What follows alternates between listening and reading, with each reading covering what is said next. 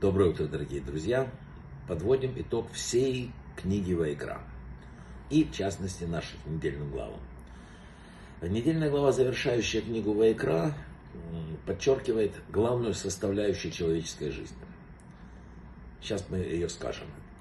Там звучат такие слова. Если по установлению моим поступать будете, и заповеди мои соблюдать и исполнять, то получите хлеб досыта там, и так далее, жить спокойно. Но если не послушаете меня, идет набор ну, менее положительных вещей. Да? И вот еще раз, главное, что мы должны понять, мы ответственны за ту жизнь, которую получили. Это супермаркет, ты бери, что хочешь, делай, что хочешь, но в конце есть касса, да? Э, у нас есть не только ответственность за данную нам жизнь, у нас, как ни парадоксально, есть еще и ответственность каждого из нас за ход истории. И пусть каждый себя не уговаривает, что он маленький человек, кто я такой, там сижу дома, там никто в пределах мироздания, ничего. Как я могу повлиять на мир, в ту или другую сторону. Но сказано у наших мудрецов, что человеческое сознание обладает уникальной способностью влиять на физическую природу Вселенной и даже радикальным образом менять ее. Понимаете, вот ты, маленький человечек, можешь поменять весь ход истории. Небесные весы отличаются от земных. В глазах Богом мерой праведности является то, насколько человек верно определяет свой путь вот в этой вот громадной вселенной и идет по нему. Служить Богу надо максимально, используя свои, свои, повторяю, это очень важно, свои способности.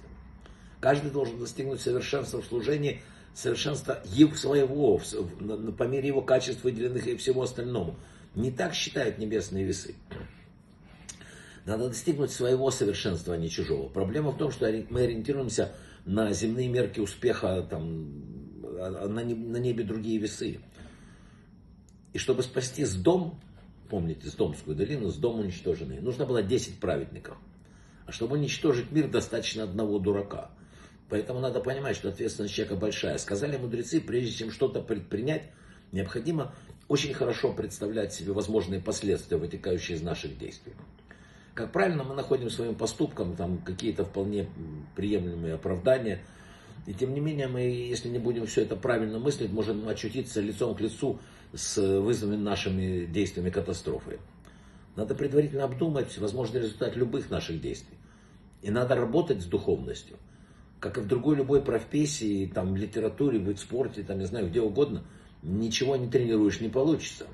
И второе, надо доверять Богу, воспитывать в себе уверенность. Если я иду по его пути, он поведет меня правильным путем также. Давайте я расскажу очень короткую историю, но очень важную. Жил бедняк один, у него была большая семья, жена, семеро детей. И он постоянно волновался, он жил очень бедно, думал, что со мной будет завтра, как сумею заработать на жизнь.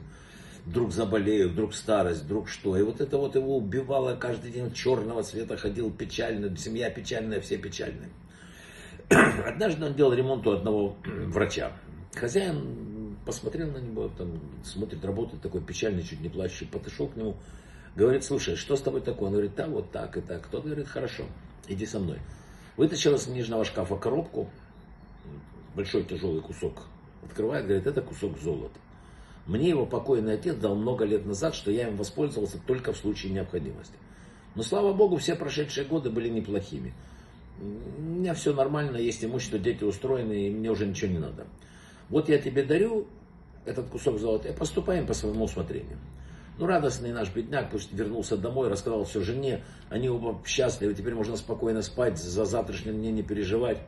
Если что, будем по кусочку отпиливать и продавать. Но они решили э, все-таки, что это сделают в самом крайнем случае. И с этого момента забота и беспокойство оставили их дом. У них была уверенность. Они стали улыбаться, э, лучше выглядеть. Люди, видя, что перед собой жизнерадостного, крепкого человека, стали чаще приглашать его, делал у них работы. Жена потихоньку, у него тоже были понятия, опустились руки, поднялись руки. Да? Начала что-то делать по дому, в огороде. В доме появился какой-то достаток. Потом потихонечку э, выросли дети, и они так вот более-менее хорошо живут. Ну, прошло время, прошли годы, пришел к ним Мищи какой-то попросить милостыню. Они пригласили его покушать, и в разговоре бедняк спросил, как они добились. Хозяин поведал свою историю, рассказал, что золото он получал от врача. Знаешь, он говорит, я вот уже пожилой человек, мне ничего особо не надо, и дети мои устроены, вот тебе этот кусок золота, давай. Нищий взял его, посмотрел, а он был в прошлом работник металлургии, потер и говорит, так это не золото, это медь. Хозяин не мог поверить тому, что услышал, стал протирать, снимал проектор на, на лед, так сказать. И, и, и вдруг э, читает там просто выбитые слова. Несчастье бедняка происходит не из-за того, что ему не хватает средств. В настоящее время. К этому приводит страх перед будущим. Если человек будет уверен, что все хорошо, Бог поможет ему, безусловно, так написано было на слитке.